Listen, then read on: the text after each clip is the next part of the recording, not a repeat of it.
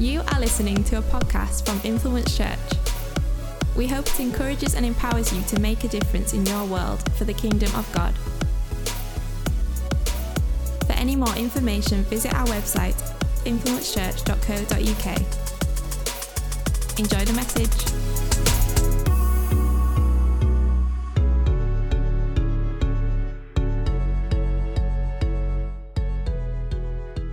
So, we are continuing this series of overcome. And I don't know if you feel like right now you have overcome some stuff. Maybe you feel like you have a mountain to overcome. Perhaps you feel like you're kind of standing at the foot of a mountain looking up and thinking, I have to overcome this health challenge or this sickness or this mental health issue or this financial issue or this decision or relationship issue. Whatever it is, I want to encourage you today that, that God has made you an overcomer. So we're going to pray, then we're going to open the Word of God. Lord God, I thank you that you make us overcomers, Lord. We don't have to strive and try to fit a certain box, but Lord, we overcome through your blood, not through our own sweat and tears. And God, we thank you that each person here already is and will overcome. Lord, you don't leave us or abandon us. You are with us in every season, every circumstance. God, you are close. And so, Lord, right now, for anyone who is struggling, God, I pray that, that Holy Spirit, you'd awaken their spirit to hear your words today. In your name, Jesus. Amen. Amen. So I've already said it that you are an overcomer. Do you want some statistics to show this that you're an overcomer? Um, people would mock me sometimes that I'm not good at running. Um, some people on our team are good runners. I am surprisingly not one of them, but I don't feel like I need to run because I've already peaked before I was even born. And so have you. So take the guilt off that the runners put onto you because you've already won a race. Because the chance of you being you, being born at the time that you were born, to the parents that you were born, is one in 400 trillion. I beat the odds of one in 400 trillion. I don't need a marathon to prove it, Sean. Um, I just say, Sean on Friday night was leading youth with me and did make a comment of, I don't know if I want to do the advert about church when I have to talk about some old person talking, standing on stage talking about God. And I was like, thank you, Sean, that's me, the old person that you're referring to this week. So I did say that I would retaliate. yeah. Um, so uh, one in 400 trillion chance of you being born is amazing. You've already become a winner. Just to help you understand the odds, here's some other odds for you this morning. You have a 1 in 45 million chance that you will win the lottery. Probably that's increased if you play it. Um, but apparently, uh, 1 in 45 million. So, not brilliant odds, but compared to you being born, pretty decent. You've got an odd of 1 in 15,300 of being struck by lightning. That's a bit, a bit rough, that is. uh, it gets a bit worse. Uh, you've got a chance of 1 in 10,000 of being injured on a toilet. Uh, I would say they're double odds for Ed because he spends a lot of time there. Um, and this is one of the most surprising ones. And if you, it's you, that's fine. There is no, um, we, we're just glad that you're here. You have a chance of one in 500 of being born with an extra toe, which makes you think Rise, about 500 tickets, someone in Rise is rocking an extra toe. Um, so, um, Definitely not Suz because she's got nice feet. Um, she tells me that all the time. So the odds of you being born are incredibly minute, and yet it's almost like someone designed you for the time that you are right now, for the people that you are right now, for the place that you're in right now. It's almost like you were created. It's almost like, or it is like, God actually saw a need and saw a space and wanted you to be born. One in 400 trillion. So if you don't feel like you've overcome anything else, you already were born and overcomer. From the moment you were conceived, you've already, you've already won, which is amazing. And so when you face things this week, I want you to remember that truth that I've already won. You were born a winner. I don't want to brag this morning, but I actually overcame my first thing when I was about three years old. I've got a photo of me so you can imagine me. This is me at three. I know. Look at that hair. um, I was kind of about three years old here, my Mary Poppins stage apparently, and um, I had an issue, and I checked this as true, true reality that um, when I was three years old, I developed FOMO, where I felt like I was missing out because my life was good until two and a half years old. And then my parents made the mistake of having my sister. And my life was kind of, as the only child who got all the attention, was suddenly spoiled. And I had to split my t- mum's attention between two of us. Uh, and she would stay in their room. And I uh, was little and kind of thought, well, there's obviously something exciting happening there. And I'm left out in my room. So I stopped wanting to sleep in my own bed. And so my parents had this genius plan because it was the olden days and there was adverts that existed. And I saw something on an advert that I wanted. It was this. Not this dress. This. Okay, hands up if you had a glowworm blessed and highly favored. Oh, so all same school year. It's excellent. Yes. Um, glowworm. So it would you'd cuddle it basically quite hard, and its face would light up. Now, as I've watched videos since, they're quite creepy. But at the time, I really wanted it, and so my mum said to me, if I sleep in my own bed like a big girl, I could have one. But as I checked this story with her the other day, she said, I need to confess something with you. You had no idea how long a week was, and they forgot about this promise. So for a, for a month, I slept in my own bed thinking it was a week and they'd forgotten to buy me this thing, but I overcame. And then the problem was this I got my glow worm and I was happy, gave myself a little pat on the back with my little short hair, and then stopped sleeping in my own bed because I had overcome and won and I wanted to go back, and the overcoming didn't last very long. Anyone else ever felt like they've overcome something and then it feels like, oh, I've just gone back to it again? You started really well reading your Bible. You started really well overcoming the anxiety. You fought so well and you've tried really hard. You started really well to let go of that issue that you've been holding on to. And then something happens, a fear grips you, or you're triggered by something.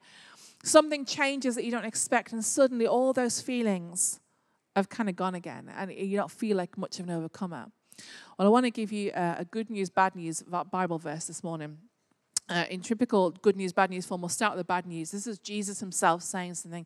This is what he said to his disciples as he's explaining that he's going to leave them. He said this in John 16. He said, I have told you these things so you may have peace.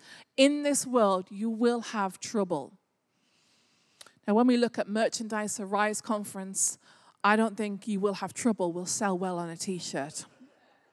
But this is Jesus talking. He's saying, hey, there's going to be trouble. He's explained to his disciples, I'm going somewhere, I'm, I'm leaving. It's going to feel very bleak. Things are going to change in your world that you don't expect, and suddenly it's going to feel like all hell is breaking loose. Suddenly it's going to feel like I'm not in control anymore. Suddenly the things that you know as, as truth won't feel much like truth anymore. Suddenly everything is about to change because he knew he was about to be uh, taken to the cross and be crucified. And we, of course, read the Easter story with hindsight. We know what happens. We know that they just have to wait three days. But can you imagine being in those three days? They don't know the end, they just feel like their entire world has collapsed. And maybe right now you feel like you're in a season where it feels like everything is discombobulated, everything is wrong. You don't feel settled in yourself. There's issues that you're facing that you don't know how to overcome. And when those things happen, our theology gets a bit whack. We start to think things like, well, God must have left me because if my world has trouble in it, God can't be helping me anymore. Well, did God leave Jesus and his world became difficult? We start to think, things like, well, I must be bad. Because if things are going bad, it must be because I am bad. I haven't earned a godly enough status to have things going well. Well, no, Jesus is saying you're going to have trouble. Jesus himself had trouble.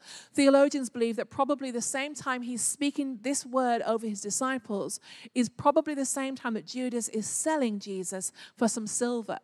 And sometimes we think that what Judas did was kind of some weird um, kind of business transaction, but I was reading the other day that it probably equals what, what Judas got out of it by our modern day standards between 150 to 300 pounds. That's all it was worth.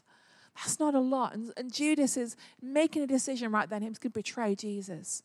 Jesus was good. All he did was good, and yet still he had trouble. Still, people left him, deserted him, misunderstood him. And so we think these things when things go wrong. Maybe God's mad with me. Maybe God's left me. Maybe I'm bad. Maybe I deserve this. But actually, part two comes this verse. In this world, you will have trouble, but take heart, for I have overcome the world. I have overcome the world. Some days are difficult. Some days are bad. Some days are hard. Some days it feels like we are um, kind of stuck in circumstances. But I want to encourage you that you can take heart because he has overcome the world. And if you're in a season right now where it feels like you're stuck in the miry clay, it feels hard, it feels overwhelming, it's not the end of the story. While you still have breath in your lungs, while you can still praise the name of Jesus, your story is not over. In fact, the even better news is your story isn't over this side of heaven. Because this is just a part of your story. Heaven is our destination, those who love Jesus. So this isn't over. And I want to talk today about someone who understood what it was for things to go wrong. Because I love reading the Bible. I love reading about victories. I love reading about people who have great wins under their belt. But sometimes I'm less of a of a Joshua, although Joshua got a bit of a bad rap then. Um, but I'm less of a Joshua, I'm more of a kind of, well, not quite Manasseh, but I mess up. And sometimes life doesn't look brilliant. So let's talk about Joseph in the Bible. Joseph, who understood what it was to have difficulties. Joseph was a younger brother. He had 11 brothers. He had a dad and a mum. His mum was Rachel. His dad was Jacob. And uh, he's the younger brother, one of the younger brothers.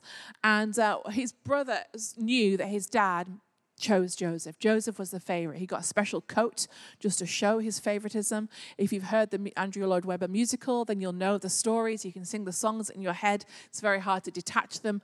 I once saw Jason Donovan two times in a year doing the, uh, Jason, the Joseph and the Technicolor Dreamcoat, but possibly it wasn't Technicolor. Possibly it was just fancy in other ways. But Joseph had this special coat, and not only that, Joseph was clearly the, the favorite. And not only that, he started to have dreams about what was going to happen. In verse, uh, chapter 37 of Genesis, verse 4, it says this When his brothers saw the robe, their father, and showed that their father loved more than, him than more than anyone, they hated him and could not speak a kind word to him. Joseph had a dream, and when he told his brothers, they hated him all the more. He said to them, Listen to the dream I had. We were binding sheaves of grain out in the field when suddenly my sheaf rose, stood upright, while yours gathered around mine and bowed down to it. His brother said to him, Do you intend to reign over us? Will you actually rule us? And they hated him all the more because of this dream and what he said.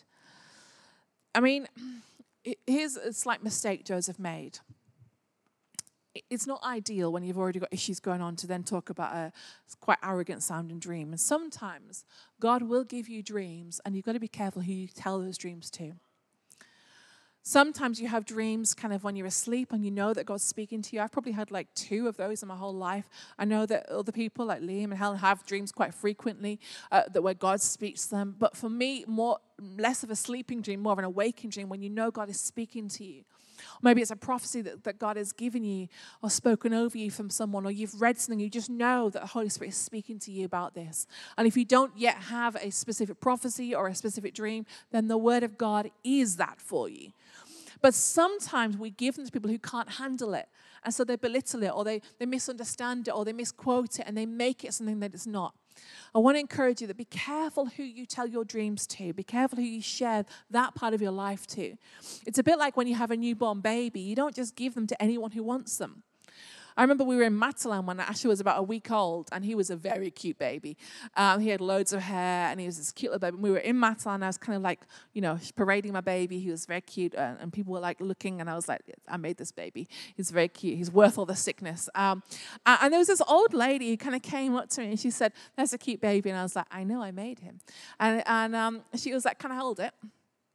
And I was like, um, "No." And she was like, why? And we had this like slight kind of altercation in the middle of Matalan of me saying, no, random lady, you're not holding my newborn baby. I don't know you. I don't know what diseases you have. You're not holding my baby. Um, and the same is a little bit true with our dreams. Sometimes we just give them to anyone and say, look, this is what God has spoken to us. And sometimes we have to be wise about who we entrust that information with.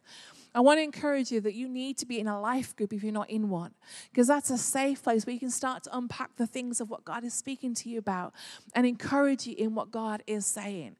And some of you have these dreams that God's given you, these words that you have, but actually the journey to get there has taken some, well, detour, shall we say.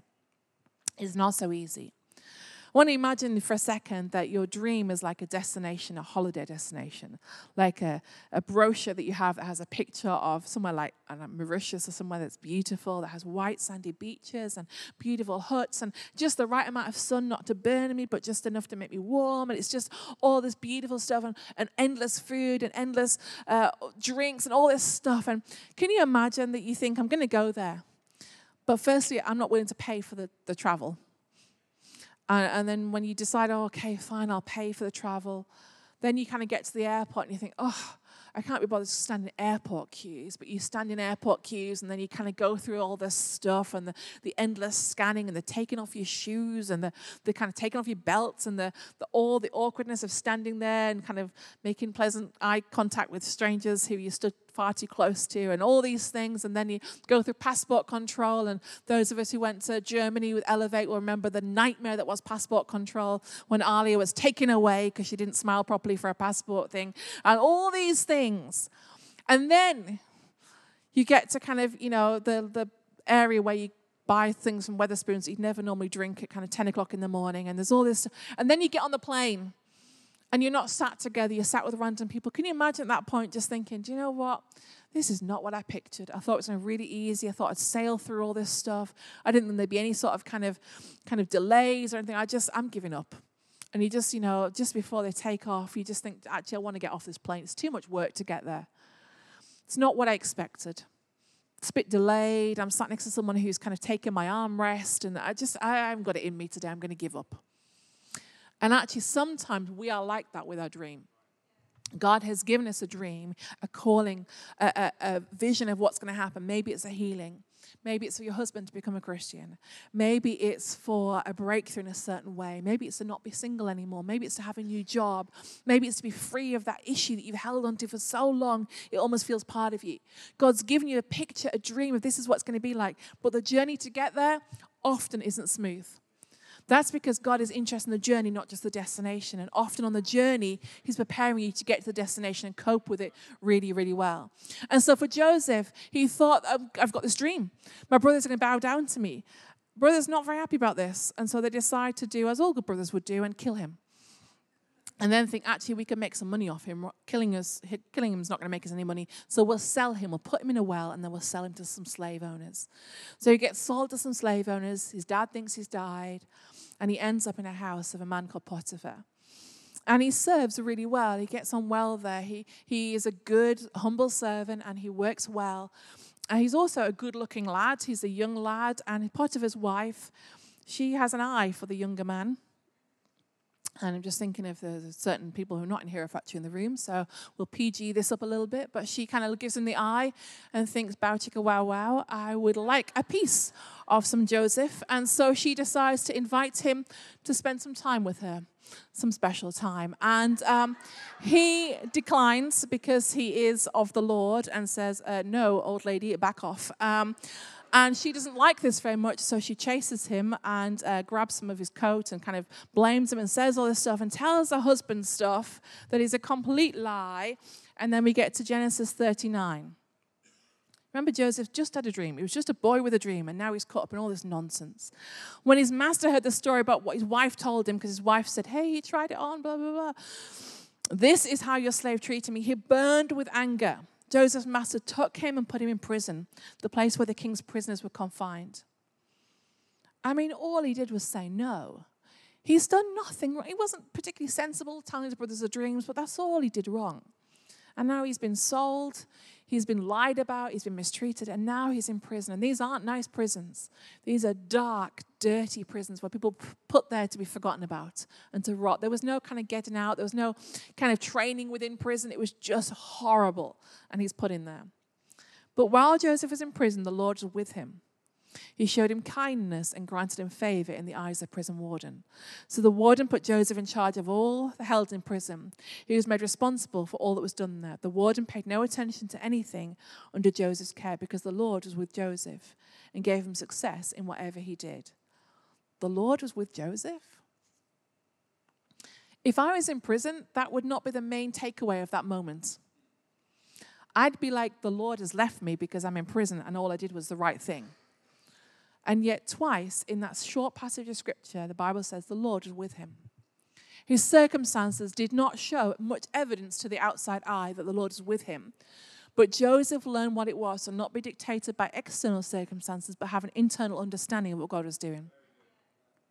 The key to surviving trials, the key to going through things while kind of keeping hold of your life and keeping hold of your faith is to realize that external forces should not dictate what's internally because he that is in you is greater than he that's in the world. The Bible says this, and many of you have heard this before in Psalm 23, but I want to read the Passion Version. It says this Psalm 23, verse 4 even when your path takes me through the valley of the deepest darkness, fear will never conquer me, for you already have. Your authority is my strength and my peace. The comfort of your love takes away my fear. I'll never be lonely, for you are near. I'll never be lonely. When I'm walking through the valley of the shadow of death, I won't be lonely. When I'm in a prison cell, I won't be lonely. When I'm dealing with sickness or when my kid is sick, I won't be lonely. When I feel like I'm up in the middle of the night looking after my baby and no one else is awake and I'm struggling, I won't be lonely. When I'm in that doctor's room, I won't be lonely. When I'm in my exams, I won't be lonely because you are near. I don't have to fear anything because you've already conquered it. And Joseph knew what it was Joseph knew what it was to walk through the valley and have God with him. God does not abandon you. So there's four things really quickly that Joseph learned about the prison. The first thing is this there was promise still in the prison. There's promise in the prison. So easily, what happens is circumstances change, things happen, the house doesn't come through that we expected to, the job changes, the relationship doesn't work out.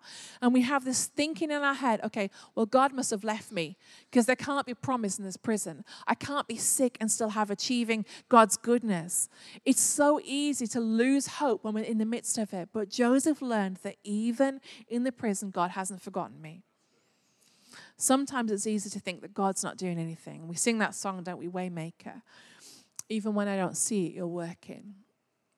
Uh, and so many of you know our circumstance at home at the moment that Noah, our 16 year old who's on the back, so I will not embarrass him, um, is not well at the moment and has all sorts of health things going on. And it's easy in the midst of it to think, God, what are you doing? Like, it's complicated. It's hard with school. It's hard with lots of different things and endless hospital visits and all this complicated stuff that we're going on in year 11 and all this stuff. And it's easy to think, God, God, what are you doing? Like it would just be easy if you just fix this. But we're having to learn to be patient and see that God hasn't gone anywhere. There's still promise in the prison. Whatever your prison is right now, He hasn't gone. He's with you. And the promise hasn't changed. The destination hasn't changed. The journey may look different. Second thing is this that there's provision in the prison. There's provision in the prison. You think about eh, various people in the Bible where they come to God almost kind of saying, I've got nothing. You think about the widow who came to Elijah and said, Look, my, my husband's dead. He was in your company. My sons are about to be taken as slaves because of the debt that we have. And Elijah says to her, What do you have? And her answer is, I have nothing. I have nothing. Like, don't you think if I had something, I would have given it already rather than my kids being taken? And then she stops and thinks, I mean, I've got some oil. But what good is oil? You may be thinking to God, God, I have nothing left. I am burnt out. I'm exhausted. I've tried it all. My finances are struggling. My health's struggling. I've got all this stuff going on. I, I don't feel it anymore. I don't have anything. But God says, You've got something. Maybe it's just your story. Maybe it's something. We think about the disciples that come to Jesus and say, Send the people away. Send them away because they're hungry and we've got nothing to feed them. And Jesus answers, Nothing. Because I spy a little kid whose mum was organized with a packed lunch. You've got something, and 5,000 people with one packed lunch, even with a lot of Lunchables, that's not going to go that far.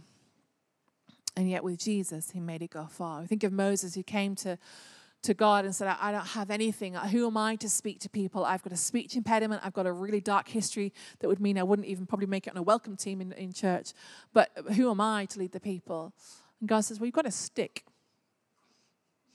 So often we're in circumstances and we can say, Look, I've got nothing. And God's saying, Hey, there's still something. You've got something there. The Bible says in 2 Corinthians 12, verse 19, My grace is sufficient for you. My power is made more perfect in weakness. Therefore, I will boast all the more gladly about my weakness so that Christ's power may rest on me. There's still provision in the midst of it. I love in Genesis 39, it says several times that, that Joseph found favor in a prison, but he still found favor. And maybe you feel like a bit of a prison situation right now, but there's still favor to be found. There's still, there's still miracles to be found. We've got to learn to look for the sparkles. It may feel like absolute dirt around, but there's something that God is doing. And if we're not careful, we're so fixed on the dirt that we miss the sparkles that are happening. We're so fixed on the, the difficulties and the darkness that we miss the little lights that are happening, that God's doing something. So sometimes we got to lift our eyes up and see, okay, there is something that you're doing, God. I, I, don't understand it. It's hard. It's dark. It's not what I feel like I signed up for. But God, are you doing something? And learn to fix on the, the purpose and see that God is doing something on the provision. Third thing is this that, that God still has a purpose in the midst of the prison. See, what starts to happen in the prison is, you know, there's, there's other people in there and they start to have dreams. And there's, there's dreams that start to happen, and, and they're confusing dreams, and they know that they're, that they're kind of spiritual dreams, and they're talking, and Joseph hears it. Now, here's what would have happened for some of us we're in a prison, we're feeling very hard done to. We're feeling forgotten about because, I mean, his dad thinks he's, he's long dead now, so no one's coming looking for him. There's no kind of get out of jail free card for him. He, he's stuck, it's dark, it's miserable. Some of us would think, do you know what? I just need some time to reflect right now. I need to sit in my corner, put my thumb in my mouth, sing Nobody Loves Me, Everybody Hates Me, I'm going to eat worms, and just, you know, have some time out. I need a break. My schedule is busy, blah, blah, blah, blah, blah, blah, blah. But Joseph hears people starting to talk about his dreams, and something in him says, Well, you know, I've done it before. I did it, you know, in the field, so I can do it in a prison and he decides that I'm going to be part of the answer and starts to interpret the dream, starts to use what God's given him, even in the midst of the prison. The enemy, we do have an enemy, loves you to be feel small and isolated and unable to do things and kind of take you out like a gazelle taken out of a, fla- uh, uh, a group of, of deer. But we need to make sure that even in the midst of difficulties, we still know that God is still working and we still have a purpose and still decide, I'm going to serve. I'm going to do something. I may not be able to do everything. I may have to kind of reduce my schedule slightly, but God is, is in me. His grace is sufficient for me in my weakness. And so I may feel weak right, right now, but God has given me everything that I need for life and godliness. So I'm still going to find purpose. I'm still going to do what I'm called to do. I may feel slightly depleted, but in my weakness, God is strong. And so I'm going to do something more.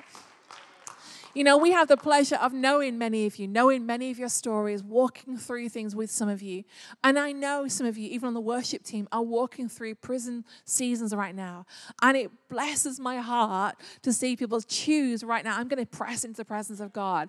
And if it makes me so proud that, you know, even I'm sometimes almost moved to tears and I'm not the emotional one in the relationship, uh, um, then, then how much more does it bless God that He sees His children say, you know what, right now there's stuff going on that, that not many people know about, but I'm choosing to serve the purpose of God in my generation.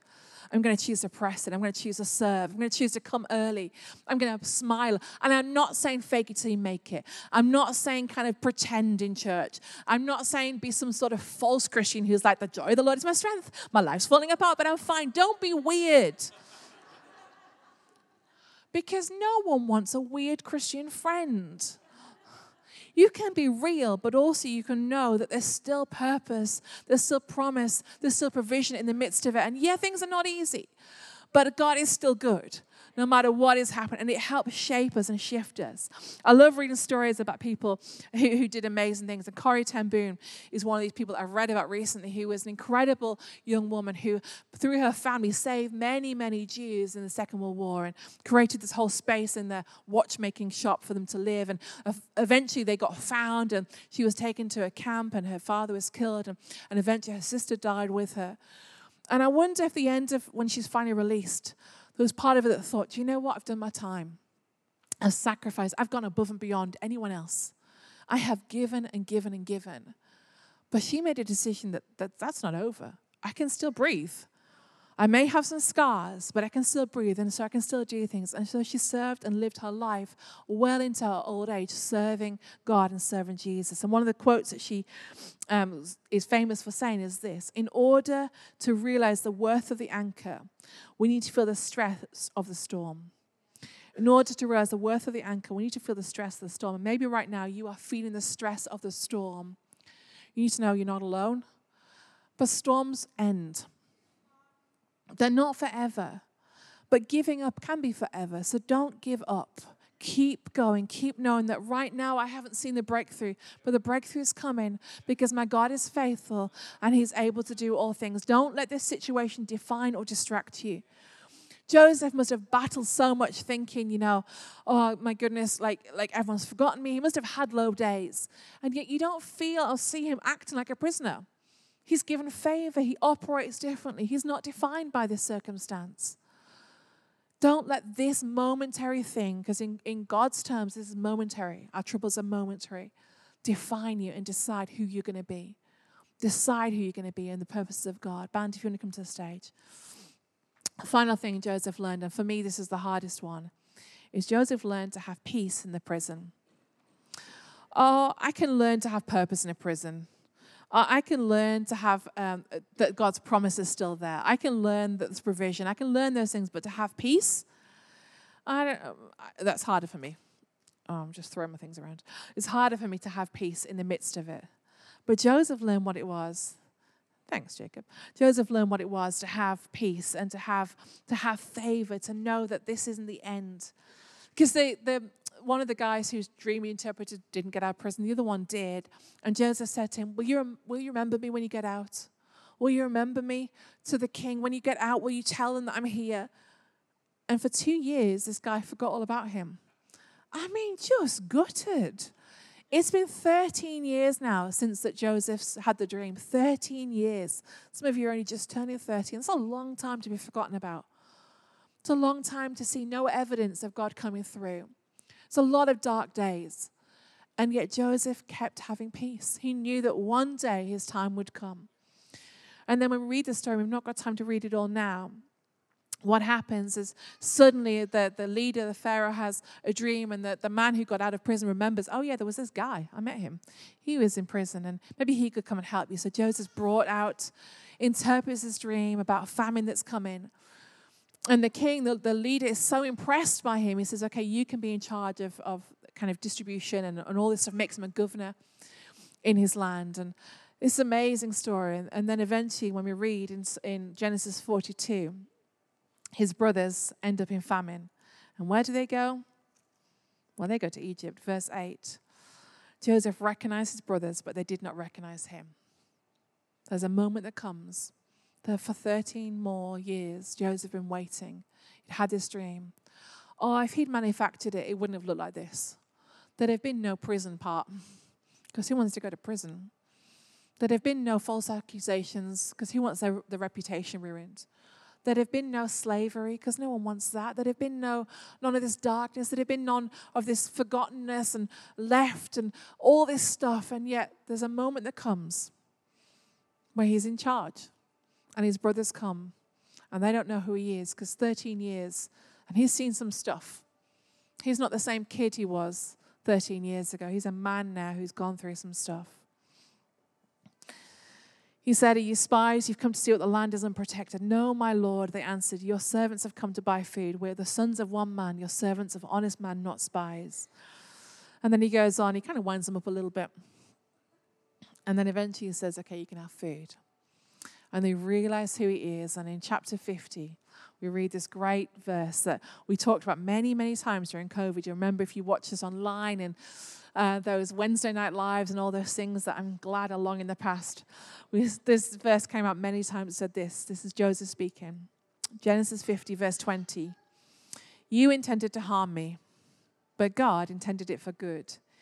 He brought me to this position so that I could save the lives of many people. Joseph had a realization that, okay, this is not the journey he wanted. If he wrote his plan, it wasn't going to include all this stuff. But maybe it's because his plan is just about him. And God's plan includes a lot more. Because God's plans for you are bigger than yourself. You may be thinking, you know, I just want to go to university, I, I just want to get a wife, I just want to get healed.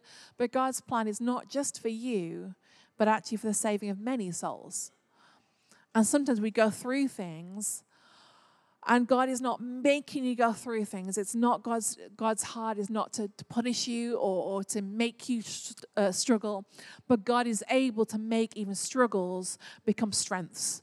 God is able to make even prison cells become like palace moments and breakthrough moments. God is ma- able to make it a thing that feels like it's about to break you, actually build you into something that He needs you to be. Because it's not just about you, there's other people watching. And so that's why it's so important that you do not quit that you keep on doing what you know you need to do, that you keep believing, keep trusting. Think of Joseph in that prison cell, feeling completely abandoned and alone with no understanding. How could this possibly work out? And yet he held on to and had peace that actually my God hasn't left me. There's still favor here. It's just not the right time. And maybe you're saying to God, but when, God? I've waited and I've waited and I've waited. I don't know. I don't have a clock where I can say, okay, in six weeks' time, it's going to change. But we do know that in the midst of it, you can have peace because He's with you. He walks through these things with you. In this world, you'll have trouble. And some of you right now are well aware of the trouble. You can list the, the five trouble things that you're walking through right now. But take heart because He's overcome the world. And if He's overcome the world, He's overcome this issue that you're dealing with. And He has a plan that is bigger than your plan. He has a purpose that outweighs your purpose. Just like Joseph. Joseph could have never imagined what was about to happen, but he trusted God, had peace, understood purpose, provision, and promise in the midst of his prison, and breakthrough came. It was a moment that came. And we know that God is working things together for your good. Just in this place, close your eyes where you are. Just nearly finished.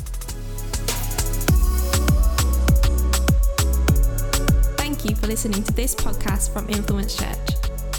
For any more information, visit our website, influencechurch.co.uk. Influence Church, empowering you to make a difference in your world for the kingdom of God.